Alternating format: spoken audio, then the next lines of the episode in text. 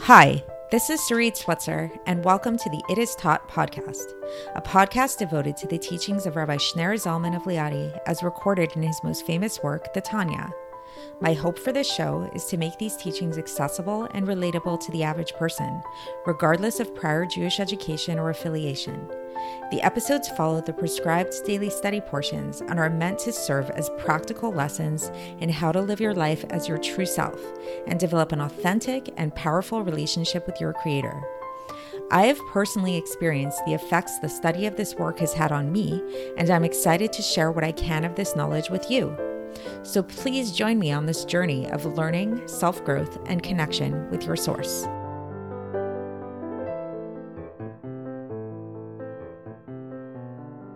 Top Podcast. This is episode 337 for the 30th of Tishrei in a leap year.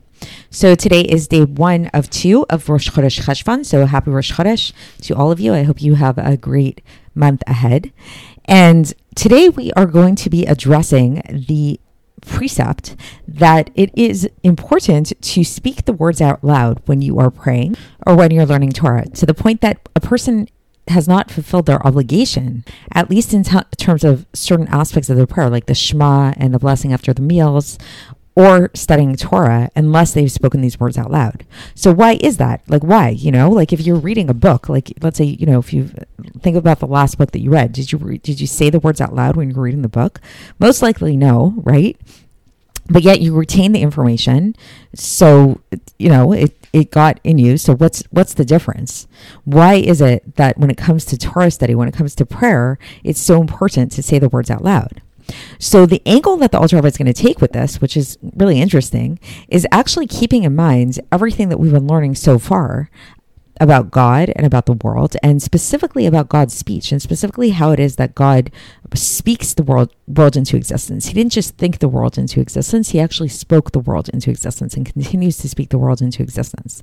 And keeping that in mind, we're going to also keep in mind another principle, namely that we are created in the image of God. And we are actually mirror images of God. And I've spoken about this several times on the podcast that this idea of like anthropomorphizing God you know, people have this understanding that the reason why we anthropomorphize God and talk about God in human terms is merely just for our own human understanding to be able to grasp God in a way that makes sense to us. And while this is true on a certain level, a deeper reason for this anthropomorphization of God is actually that it's not an anthropomorphization of God at all. That's a really hard word to say a bunch of times, but rather it's that man is a sort of deification, if, if that makes sense, of Him. Meaning to say that we, it's not that God is a reflection of us, that we look at God and we, we use these terms to understand God in terms of who we are, but rather we are a reflection of God. We are a reflection of the attributes of God that God uses to express himself to us. So we've spoken about this before. And so again, if you notice, a lot of the epistle that we've been learning these days is a lot of review, but it's a review in a certain context of the broader discussion that we've been having. But the concepts are, are things we've discussed before. So we've spoken about this before as well, you know, how man is an, is a mirror image of God. But today the Alter is going to really break that down again And so understanding that, so so going back to speaking words of prayer out loud, why is this important? Because when we understand that we are a mirror reflection of God in all of God's attributes, then when we also understand that the way that God brings the world into existence, God's true way that he manifests himself is through his speech. This should encourage us to want to speak words of Torah out loud, as that's sort of like the ultimate way to connect to our source, which is him. So let's see how the Alter Rebbe explains this. And so again, for context, we are still in the middle of Epistle 25 in Iggeres HaKodesh. It's quite a long epistle, so we still have a few more days uh, with this epistle. So the Alter Rebbe begins and he says, here it is known to everybody that the soul of man is made up of 10 spheros. Spheros is a really hard word to to translate properly, but for the sake of our discussion, I'll say 10 attributes. Chachma, Bina, and Das are the first three, and so on. We've, again, we've elaborated upon these a bunch of times in the podcast, so I won't go through it here, but we know that there's 10 basic attributes within our souls. And all of these come from the breath of God's mouth, as is written, and we learned this in last week's parsha when Hashem created man. So that's from Bereshit chapter two, verse seven. That God blew into his nostrils the soul of life into man. So we know that like God, God's breath is what brought our soul into existence. It comes from God's breath. So Thus, we see that basically we were created directly from God. We were created in the image of God. That's the basic idea. And so that's in a general sense. Now, in specifics, the Alter is going to get into the particularities of this, is that we know that the Chokhmah Bina Das that's found in a person's soul, these are the three intellectual faculties, these are analogous to the Chokhmah Bina Das of the 10 spheros above. So our intellect, our intellectual faculties are mirror images of the intellectual faculties above. And above, what are these intellectual faculties referred to? These are referred to as the Abba and Ima, the mother, the father and the mother. So the father is Chokhmah, the mother is the uh, is Bina. And das is the union of both of them together. And then when we get into the more emotional attributes of the soul, so we know we've spoken about this before as well. The first two emotional attributes of the soul are ava and yira, love and fear. And then from there, there are uh, a bunch of others that come down, and all the all of the emotional attributes of the soul. And these emotional attributes of the soul are analogous to the emotional attributes of the ten spheros above, which are called above Zer Anpin, which literally translates to mean little face.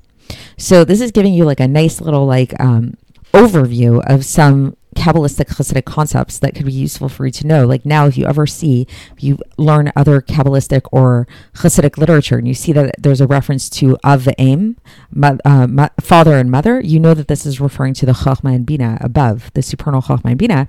Or if there's a reference to Zer Anpin, this is this, this is a reference to the Midos above, the the supernal midos. And then when we get to okay, so we've gone through the intellectual attributes, we went through the midos, the the emotional attributes, of which there are six in total. And then we have the power of speech that a person has in their soul. And this is analogous to the speech above, the supernal speech, which is called Malchus and Shechina, as we've discussed, right? It's the attribute of sovereignty, Malchus and Shechina, the divine indwelling. And so, thus, when we speak words of Torah, we are arousing the the speech above, the supernal speech, to um, to unify the Shekhinah. So basically, like just going back to yesterday's Tanya for a moment, where we talked about this idea that the Shechina that descends through all four of the worlds in this like descent way through different Tzimtzumim and, and Masachim, uh, screens and stuff like that. But ultimately, the Shechina is still there. It's still going through. It's piercing through. In order to connect it back to its source, because the Shechina is the supernal speech of God, we do that through our speech. So thus, this is why when we uh, when we say the Kriya Shema, the Shema prayer, or Birkat Hamazon, the grace after meals, or words of Torah, these all of these things it's important for us to do out loud because it's and it's not enough just to think these words but actually to speak them out loud as well. So that's it for today. Hopefully that gave you a little bit of insight into the mirror image of god.